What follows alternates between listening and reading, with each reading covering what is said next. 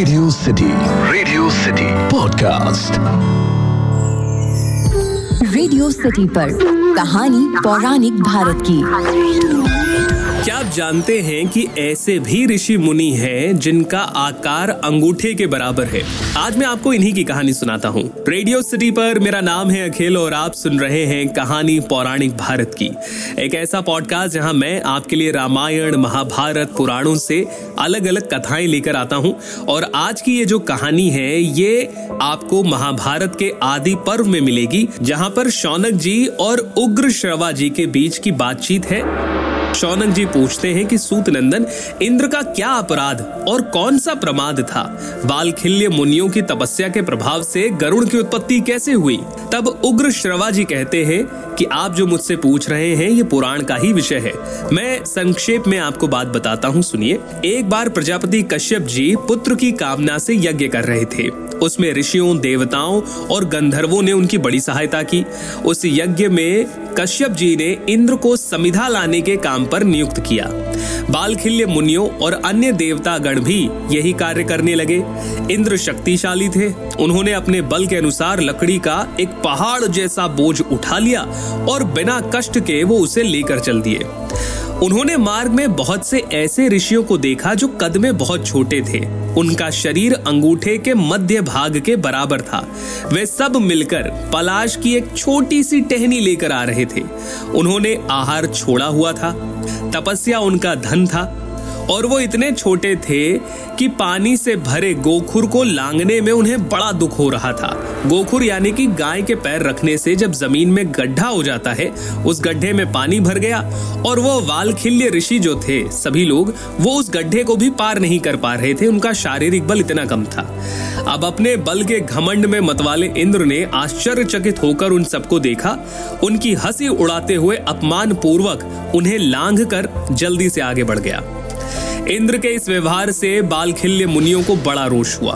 उनके हृदय में भारी क्रोध का उदय हुआ। उन्होंने एक महान कर्म का आरंभ किया, जिसका परिणाम इंद्र के लिए भयंकर था।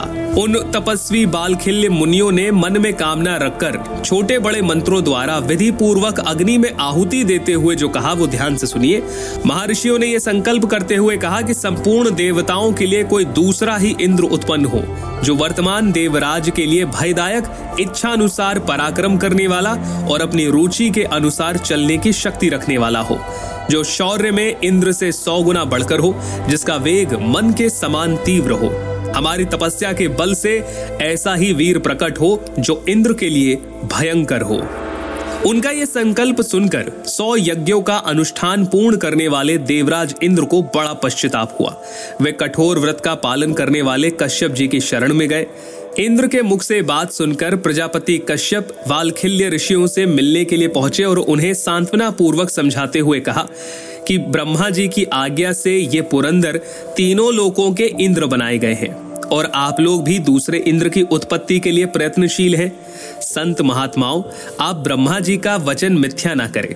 साथ ही मैं ये भी चाहता हूँ कि आपके द्वारा किया हुआ अभिष्ट संकल्प भी गलत ना हो।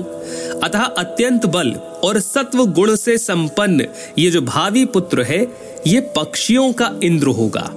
देवराज इंद्र आपके पास याचक बनकर आए हैं, इन पर अनुग्रह कीजिए। जिसके बाद वालखिलियों ने कहा कि, प्रजापते, हम सब लोगों का अनुष्ठान इंद्र के लिए हुआ था, और आपका ये यज्ञ समारोह संतान के लिए हुआ। अतः इस फल सहित कर्म को आप ही स्वीकार करें, जिससे सबकी भलाई दिखाई दे। जिसके बाद प्रजापति कश्यप को गरुण नामक पुत्र की प्राप्ति हुई, जो पक्षियों के इंद्र कहलाए।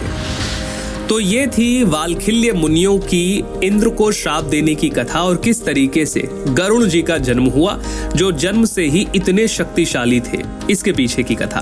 आपको अगर और कोई कहानी जाननी हो तो मुझे आप ईमेल लिखिए podcast at my radio city dot com पर। फ़िलहाल के लिए इतना ही। सुनते रहिए रेडियो सिटी रेडियो सिटी पर कहानी पौराणिक भारत की।